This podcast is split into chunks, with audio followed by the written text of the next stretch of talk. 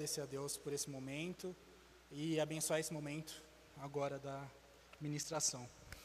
Senhor, muito obrigado por, por esse tempo que o Senhor nos permitiu ter agora, Pai, para entender mais um pouco daquilo que o Senhor quer falar conosco, daquilo que o Senhor já tem falado conosco por, pelo longo da história, Pai. Desde que o Seu Filho veio aqui, Pai, nos resgatou, tudo aquilo que o Senhor quer nos ensinar já tem nos ensinado, Pai, para melhorar na nossa fé, para aumentar a nossa fé, para que nós possamos crescer, Pai, em maturidade, Senhor, para servir o Teu reino, Pai. A cada dia sermos mais feitos à imagem do Seu Filho, Pai, mais à imagem e semelhança de Cristo. É no nome do Senhor que eu te agradeço, Pai. Amém. Bom, essa semana, quando o Johnny veio falar comigo, falou: Cara, você topa falar? A gente está falando sobre os cinco solas. Não, beleza, já foi um sola. O Bruno falou sobre o sola escritura. Qual você topa falar? Mas foi na hora. Sola fide. Somente a fé. E por que foi isso? Não foi simplesmente, ah, que eu gosto, não, que é interessante.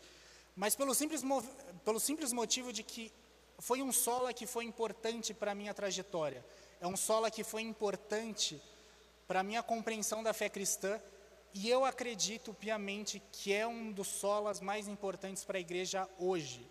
Porque somente a fé.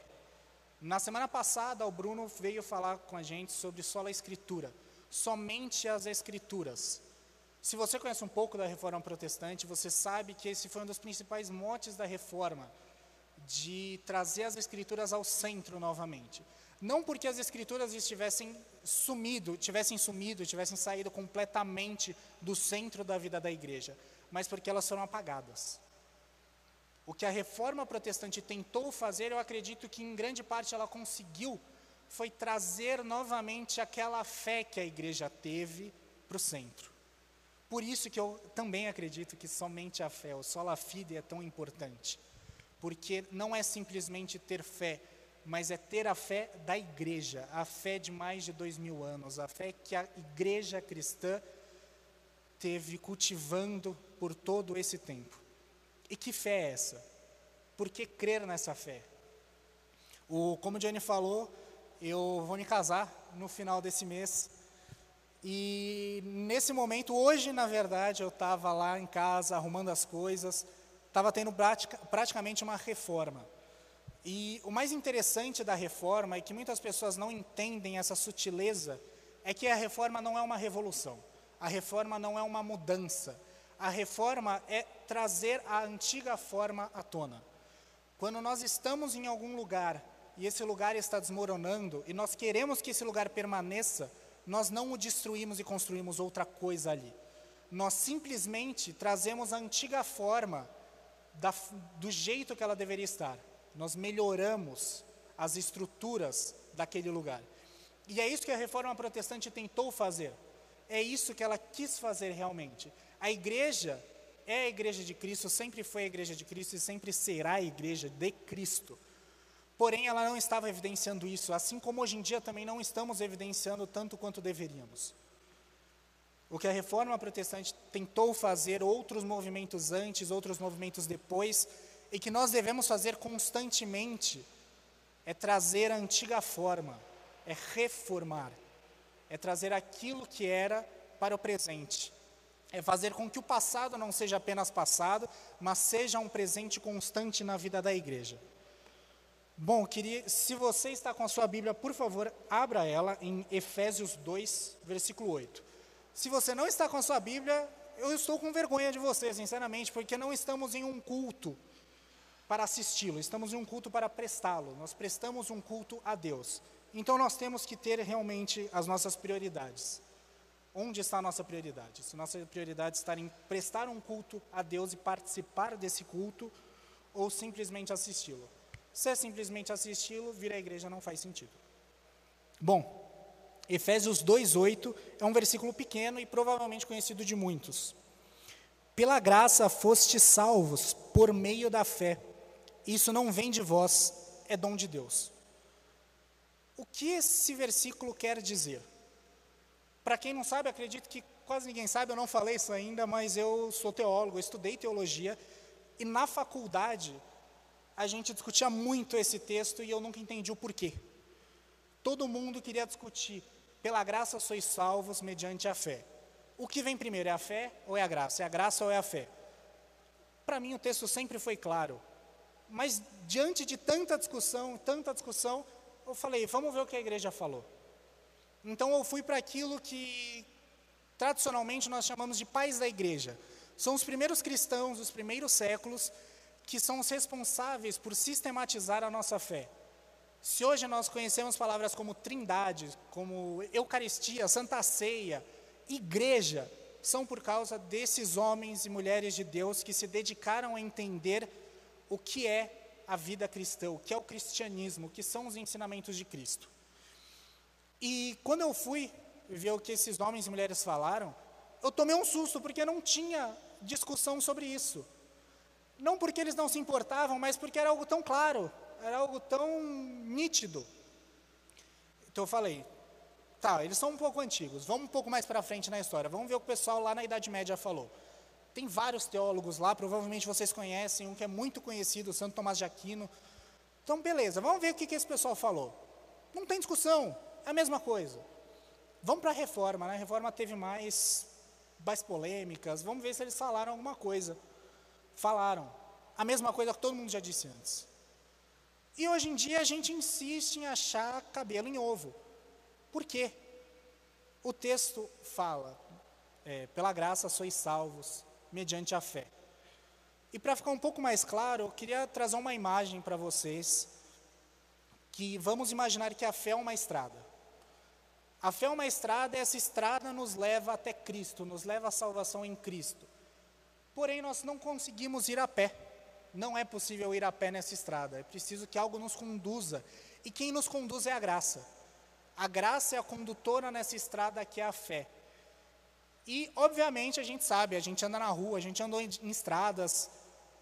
E é necessário que exista alguns requisitos mínimos para que alguma estrada, alguma rua, qualquer lugar seja minimamente caminhável, a gente consiga passar por lá existem algumas coisas que não podem ser deixadas de lado. Você pode pavimentar, é muito bom que você pavimente, mas tem estrada de terra. A gente consegue andar numa estrada de terra. É ruim, não é bom, mas dá. A gente tem que ter um caminho, a gente tem que limpar o caminho. E é exatamente isso que é a fé, e é exatamente isso que eu quero falar para vocês. A gente, a fé cristã em si, ela não pode ser simplesmente eu creio em Cristo. Beleza, a gente tem que crer em Cristo, mas que Cristo? Não é simplesmente eu falar que eu creio em Cristo. Eu posso pegar três pessoas de três religiões diferentes e elas vão me dar três definições diferentes de quem é Cristo. E aí, qual Cristo eu sigo?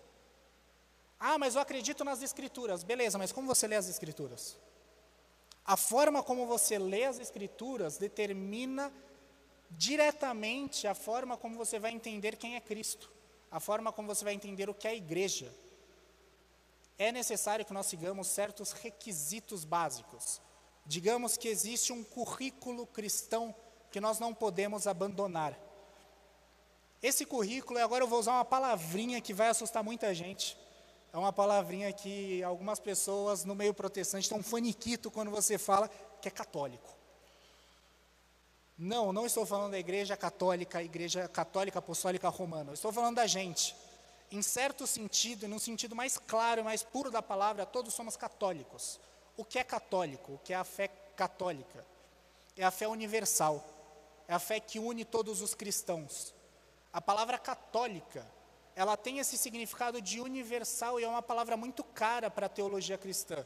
Para a história da igreja como um todo, porque ela nunca foi associada desde o começo e às vezes até hoje, a gente que tem uma, um problema mesmo com a palavra, que ela nunca foi associada a Roma necessariamente, mas ela foi associada ao cristianismo, à fé católica, à fé cristã universal, a fé que eu divido com o apóstolo Paulo, com Santo Agostinho, com Santo Anselmo, com Santo Tomás de Aquino, com Lutero, com Calvino, com Bonhoeffer, Calbart, todo mundo toda essa nuvem de testemunhas que perpassa a história.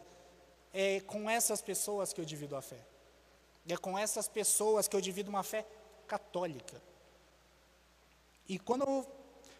Vamos voltar um pouquinho aqui, só para a gente conceituar um pouco historicamente o porquê disso. Na reforma, o, principalmente Martinho Lutero, que foi, foi quem teve esse insight de realmente bater de frente e falar: gente, eu não quero sair da igreja, eu quero continuar aqui. Mas existe algo de errado. Algo de errado não está nada certo. É o clássico: algo de, algo de errado não está certo. E Lutero sugeriu: vamos voltar às fontes. Se hoje tem tanta discussão, se hoje tem tanta treta, se a gente está brigando tanto, vamos voltar para aquela época que tinha também discussão. Só que tinha duas pessoas que discordavam, sentadas na mesma mesa, partindo do mesmo pão, tomando do mesmo cálice e discutindo. A gente tem que sentar na mesa como irmãos, diante de uma fé católica, universal, nem que seja para quebrar o pau, para tretar, é para brigar. Vamos brigar, vamos discutir. Eu acredito nisso e você não. Mas a gente ainda acredita no mesmo Cristo, que é Deus e é homem. São duas naturezas indivisíveis que a gente não consegue dis distinguir. A gente ainda acredita nesse Cristo, que é a segunda pessoa da Trindade. A gente ainda acredita na Trindade, a gente ainda acredita na igreja. São essas as crenças que nós não podemos abrir mão. Sola fide, somente a fé. Qual fé? É a fé da igreja. É a fé da igreja cristã, é a fé da teologia cristã que nós temos defendido por mais de dois mil anos. Muitas pessoas acusam o protestantismo de ter criado um cisma dentro da igreja, e eu tenho algo muito triste para falar. Essa acusação não está totalmente errada, nós realmente fizemos isso. Nós não queríamos, mas isso aconteceu, foi um resultado, foi algo que veio a partir de decisões que nós não pensamos. Hoje em dia, o mais comum acontecer é: se alguma coisa acontece, eu não concordo com essa igreja, o que, que eu faço? Eu mudo de igreja, eu faço uma igreja nova, eu faço uma denominação nova. Nós não queremos sofrer pela noiva de Cristo, nós não queremos sofrer pela igreja, pelo próprio Cristo. É muito mais fácil, se eu não concordo com alguma coisa, eu saio da igreja, eu procuro uma igreja que caiba melhor no que eu acredito e ponto. Ou então, se eu sou uma pessoa que eu tenho mais estudo, se eu sou uma pessoa que eu tenho mais autoridade, eu simplesmente vou e crio uma nova igreja. Eu crio uma nova denominação. Se você é evangélico, você não pode falar que não existe igreja para você congregar. Você pode escolher a igreja, você pode escolher o pastor e você também pode escolher a doutrina. A gente não tem do que reclamar, porque a igreja é granel. Você vai no lugar que você quiser e você fala, eu quero assim, assim, assado, e você acha. Você vai achar a igreja que você quiser, desde as coisas mais bizarras até as mais tradicionais. Você vai achar porque a gente não quer sofrer pela igreja. A gente prefere adaptar uma fé pessoal, a gente prefere adaptar uma fé que eu creio assim e ponto. Eu não quero saber no que você crê. Eu não quero saber no que você crê pessoalmente. Eu não quero que vocês saibam no que eu creio pessoalmente. A minha crença não importa. O que importa é a crença da igreja. O que importa é o que Cristo nos ensinou. A, se a nossa opinião fosse importante, eu ia estar lá em Gênesis. E Deus criou o céu e a terra. Mas antes perguntou, Maurício, é válido fazer isso, Maurício? Se a minha opinião fosse importante, já está aqui. Se a minha opinião fosse importante, já está nesse livro. Eu não estou nesse livro diretamente. Eu não sou uma personagem desse livro. Eu não estou aqui, você não vai achar meu nome. A opinião desse livro é importante. Por isso que o sola escritura, o sola fide, o sola, todos os solas, eles caminham juntos. Você não pode separar eles. Você não pode separá-los. Existe um autor, não sei se vocês conhecem, ele é um autor reformado, ele tem sido bastante comentado ultimamente. Ele chama Kevin Van Hooser.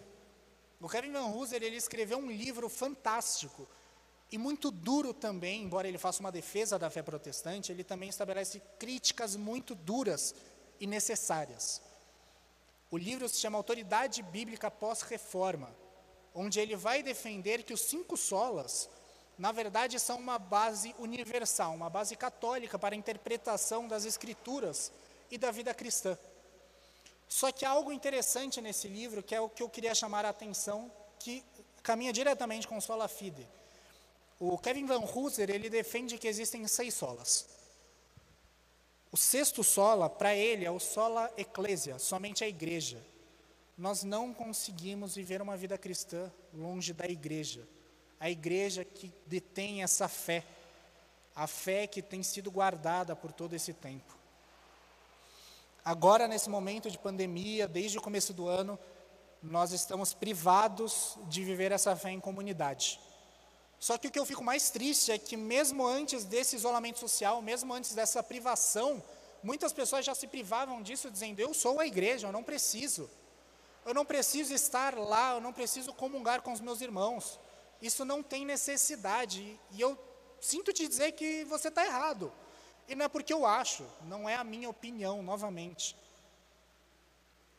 A vida cristã, a vida em comunidade, a vida cristã, a teologia cristã, a fé cristã não pode ser vivida isoladamente.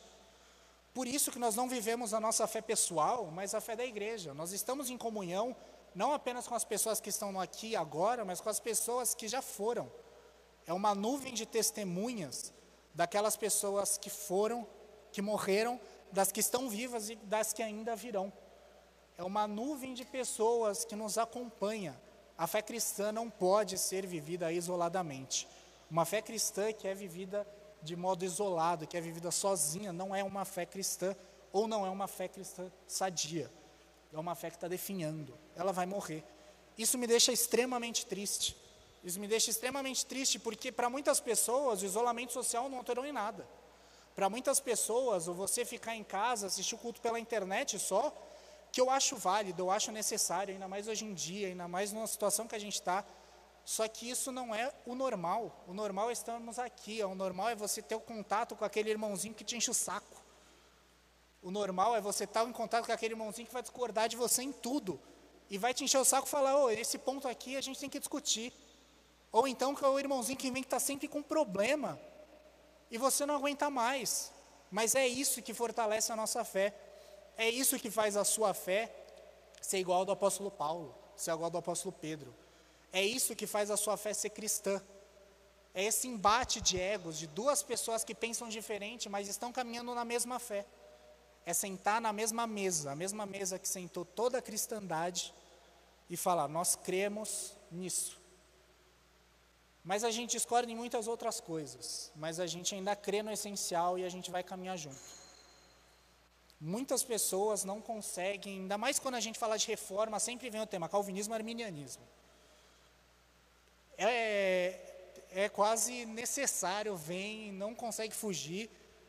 E todo mundo fica, não, mas eu sou calvinista, não, mas eu sou arminiano. Cara, você pode ser o que você quiser.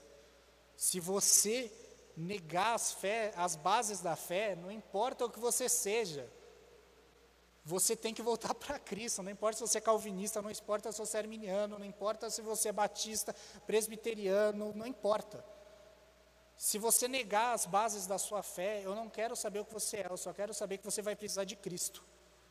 Você pode saber o quanto for de teologia, e eu posso falar que eu convivi com os maiores cabeções da teologia aqui. Eu conheci muita gente, eu ouvi muita gente lá onde eu estudei. E, cara, não adianta nada você conhecer muito de Bíblia, se você não acredita nela. Não adianta nada você conhecer toda a história da igreja, se você não respeita ela no nível de falar, não, beleza, deixa eu me colocar no meu nível de insignificância e ver o que todas essas pessoas falaram, em vez de eu tentar criar uma roda nova. Ver se a minha roda é mais redonda, se ela gira melhor a roda já está feita. A roda já foi feita, já está preparada para você. E o trabalho da teologia, no final das contas, às vezes acaba até sendo esse: não de descobrir coisas novas, não de trazer novas respostas, mas de colocar na cabeça da igreja de que já tem resposta para 90% das perguntas que você está fazendo. E a única coisa que você precisa fazer, no mínimo, você não precisa ler teologia se você não quiser, você não precisa ler literatura, filosofia, não precisa ler nada. Lê a Bíblia. Tem, hoje em dia, essa daqui tem umas notas de rodapé que é maior que o próprio texto. Se você está com dúvida, você não precisa nem para o Google, está tudo aqui. E das coisas mais simples às mais complexas. Você não precisa, não tem hoje em dia, como a gente fala, eu não tenho acesso a conhecimento. Sim, muita gente não tem. Isso acontece, isso existe. E se muita gente não tem, em grande parte também é culpa da igreja. Se muita gente às vezes não tem conhecimento, às vezes não tem acesso a essa Bíblia. Eu acho absurdo, essa Bíblia é cara pra caramba. Eu tive que comprar ela na promoção, porque eu era louco por ela. Ela é muito cara. Só que ela é maravilhosa, ela tem cada texto, texto base, assim, para você entender, eu digo. A tradução dela é ótima. E, cara, ela não é acessível. Ela não é acessível, eu acho isso um absurdo. Eu entendo que tem todas as questões editoriais, eu trabalho com isso. Eu trabalho no ramo editorial, eu sei que é caro fazer isso. Só que quem está fazendo isso é um cristão que quer que a Bíblia vá para frente. E caramba, por que, que isso não é acessível? Beleza, o cara tem que ganhar dinheiro. Mas, cara, quantas vezes eu já me dei Bíblia dessa? E eu não estou falando isso para me achar, eu estou falando isso porque eu sei que quem está vendo isso está pagando internet. Eu sei que quem está vendo isso provavelmente depois vai no McDonald's algum dia. Quem está vendo isso vai querer comprar um celular novo. A gente tem dinheiro para fazer tantas outras coisas, mas para manter a fé da igreja viva a gente não tem. Depois fica reclamando que, poxa, não vem ninguém na igreja. Poxa, a igreja cristã não é mais relevante hoje. A igreja cristã é relevante para caramba. Ela é relevante na favela. A igreja cristã é relevante para um monte de gente que não aparece na rede social. Só que o problema é que não é para ser relevante só para essas pessoas, é para ser relevante para todo mundo. Hoje a gente é motivo de chacota na sociedade como um todo, porque a gente faz questão de não botar cara e falar realmente o que a igreja acredita. A gente prefere defender as nossas próprias bandeiras do que defender o Evangelho. A gente prefere defender aquilo que a gente acredita do que defender aquilo que a igreja sempre acreditou. A gente se perde em discussões teológicas estéreis, a gente se perde em discussões políticas dentro da igreja, e a gente esquece que essas questões podem ser importantes, mas elas não são o centro. Elas são aquela parte que eu falei que a gente vai tretar na mesa como irmão. A gente vai brigar como irmão. A gente não vai brigar como inimigos, a gente não vai brigar como pessoas que estão lutando para conseguir um lugar, a gente vai lutar como irmãos que estão caminhando para a eternidade em Cristo. É isso que a gente está fazendo. É isso que a gente deveria fazer, mas a gente não faz. É por isso que sempre traz aquela sensação de que, por que, que eu estou aqui? Por que, que eu estou aqui? E às vezes a pessoa que pergunta isso é sincera e ela está lendo a sua Bíblia todos os dias. Ela está orando todos os dias, ela faz o seu devocional, ela tem uma vida piedosa. Na maioria das vezes as pessoas realmente vão ter essa vida piedosa. Só que essa vida piedosa, ela é particular. Essa vida piedosa é eu vou ler a minha Bíblia sozinho aqui. Pronto. Acabou. Ninguém precisa saber. E não, essa palavra aqui tem que mudar a sua vida.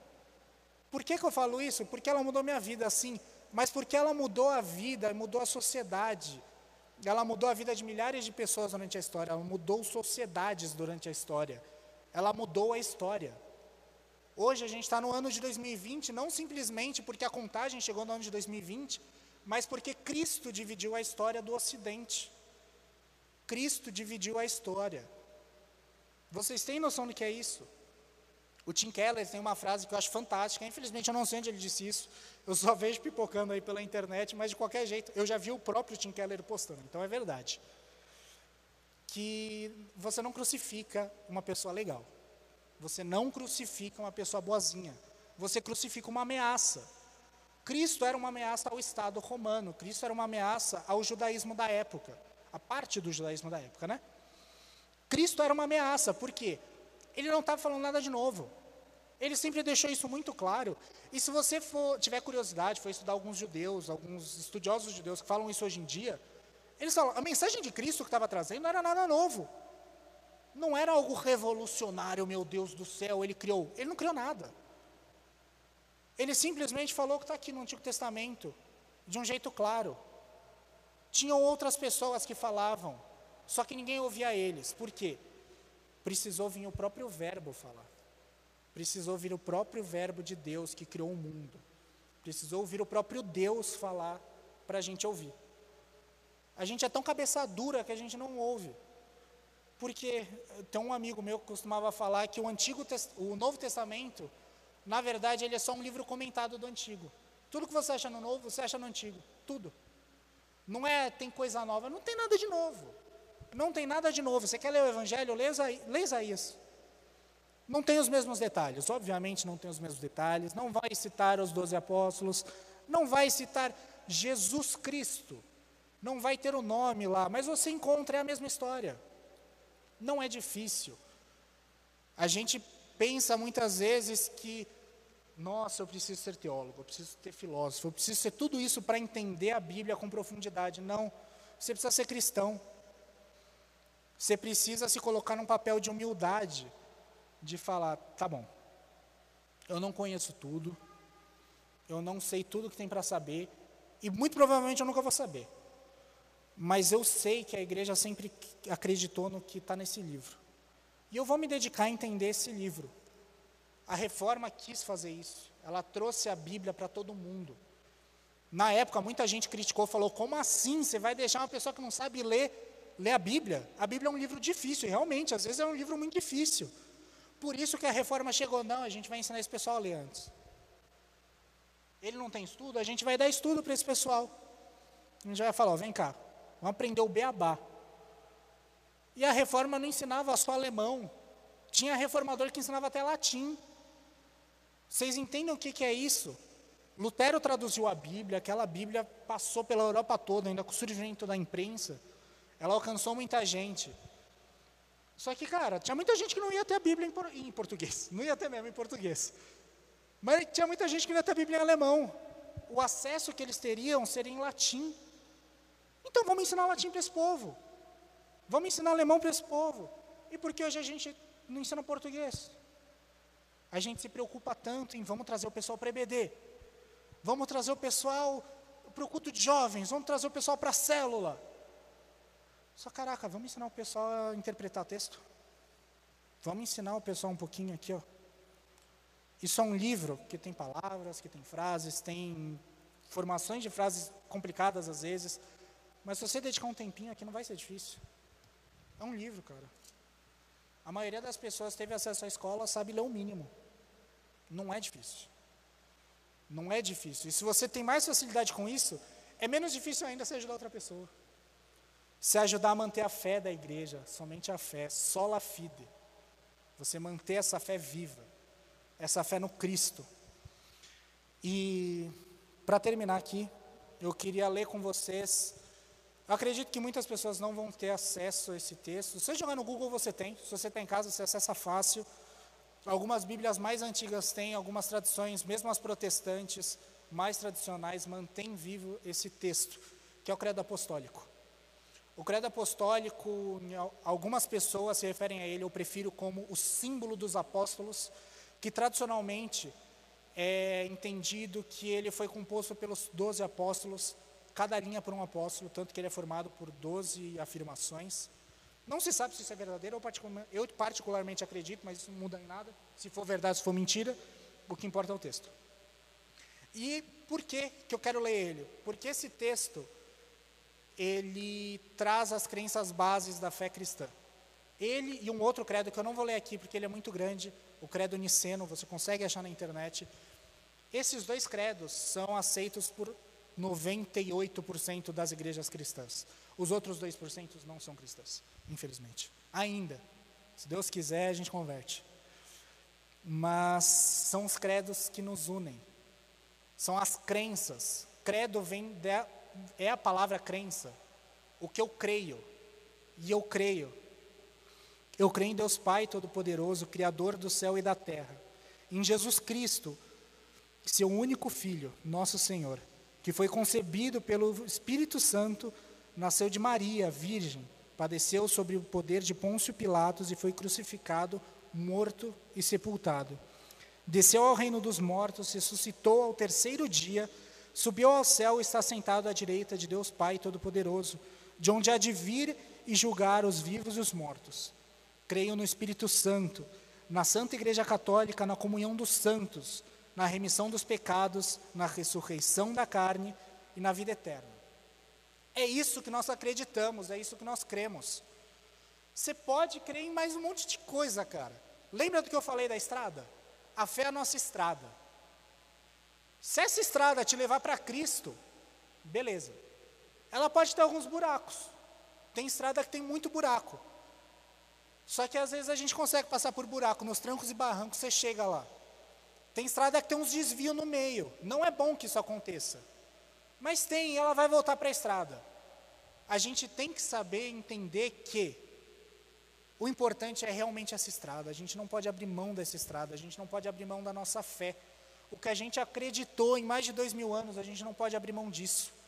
A gente não pode abrir mão de Cristo, a gente não pode abrir mão da igreja, a gente não pode abrir mão da trindade, a gente não pode abrir mão dos sacramentos, a gente não pode fazer isso. Não é simplesmente porque eu acho ou porque eu não acho, é porque é isso que caracteriza a gente como cristão. Você não pode chegar e pegar um copo de água e falar: Isso aqui é Coca-Cola. Porque isso não é Coca-Cola, isso é água. É necessário que isso seja água, é necessário que tenha essa composição para ser água. Se não tiver, não é água, ponto. Não quero saber o que você pensa ou não. É o que é. É a realidade. As coisas são assim. E nós temos que trabalhar sempre com essa realidade que foi feita pelo nosso Senhor, foi feita pelo nosso Rei, foi feita pela pessoa, sim, a pessoa que nos salvou a pessoa da Trindade que nos salvou, a Trindade em si. Nós não podemos abrir mão dessa realidade, nós não podemos abrir mão dessas coisas, porque são o que nos caracterizam como cristãos. E hoje eu queria desafiar vocês a ir atrás disso. Ir atrás, se você tem curiosidade, atrás da história da igreja.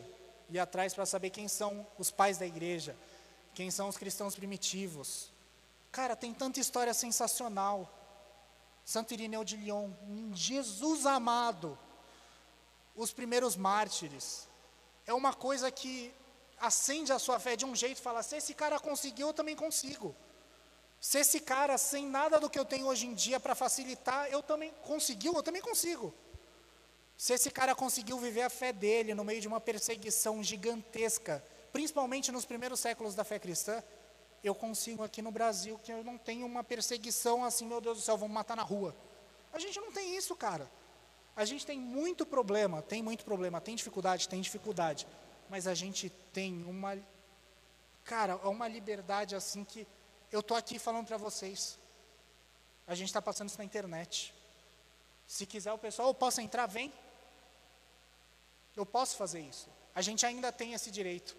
A gente vai ter para sempre? Eu tenho certeza que não, porque nesse livrinho aqui está falando que não vai ter. Esse livrinho está falando que vai chegar um dia que vai ficar tudo ruim para caramba. E é para ficar tudo ruim para caramba, que a gente vai sofrer para caramba. Não sei se eu vou viver para ver isso. Talvez eu viva, talvez não. A gente vai sofrer muito, cara. Vai sofrer muito. E é para ser assim. Porque nós somos aqueles que dividem a fé da igreja, a fé em Cristo. Nós somos os cristinhos. Portanto, nós vamos sofrer como Cristo, nós vamos representar Cristo nessa terra. Para finalizar, eu queria orar rapidamente com vocês, para agradecer por esse momento. E é isso. Senhor Deus, muito obrigado, Senhor, muito obrigado por essa oportunidade que o Senhor particularmente me deu de estar aqui compartilhando a Sua palavra, compartilhando a fé da igreja que o Senhor fundou. Eu queria te agradecer, Pai, pela vida de cada um que tirou um pouco do seu tempo para prestar este culto a Ti, Pai. Não simplesmente ouvir esse cara que praticamente ninguém conhece falando, não simplesmente assistir um vídeo no YouTube ou simplesmente vir à igreja, Pai, mas realmente participar de um culto a Ti, render graças a Ti, agradecer tudo aquilo que o Senhor tem feito nas nossas vidas, já fez e ainda vai fazer, Pai. Eu te agradeço, Pai. Eu te agradeço pelos homens e mulheres da sua igreja, Pai, que mantiveram a nossa fé viva, que mantiveram esse livro, Pai, intacto para que nós possamos estar hoje aqui lendo ele, estudando ele, conhecendo tudo aquilo que as pessoas falaram a respeito de Ti, da Tua palavra, da Tua criação, Pai. Eu te agradeço em nome de Jesus. Amém.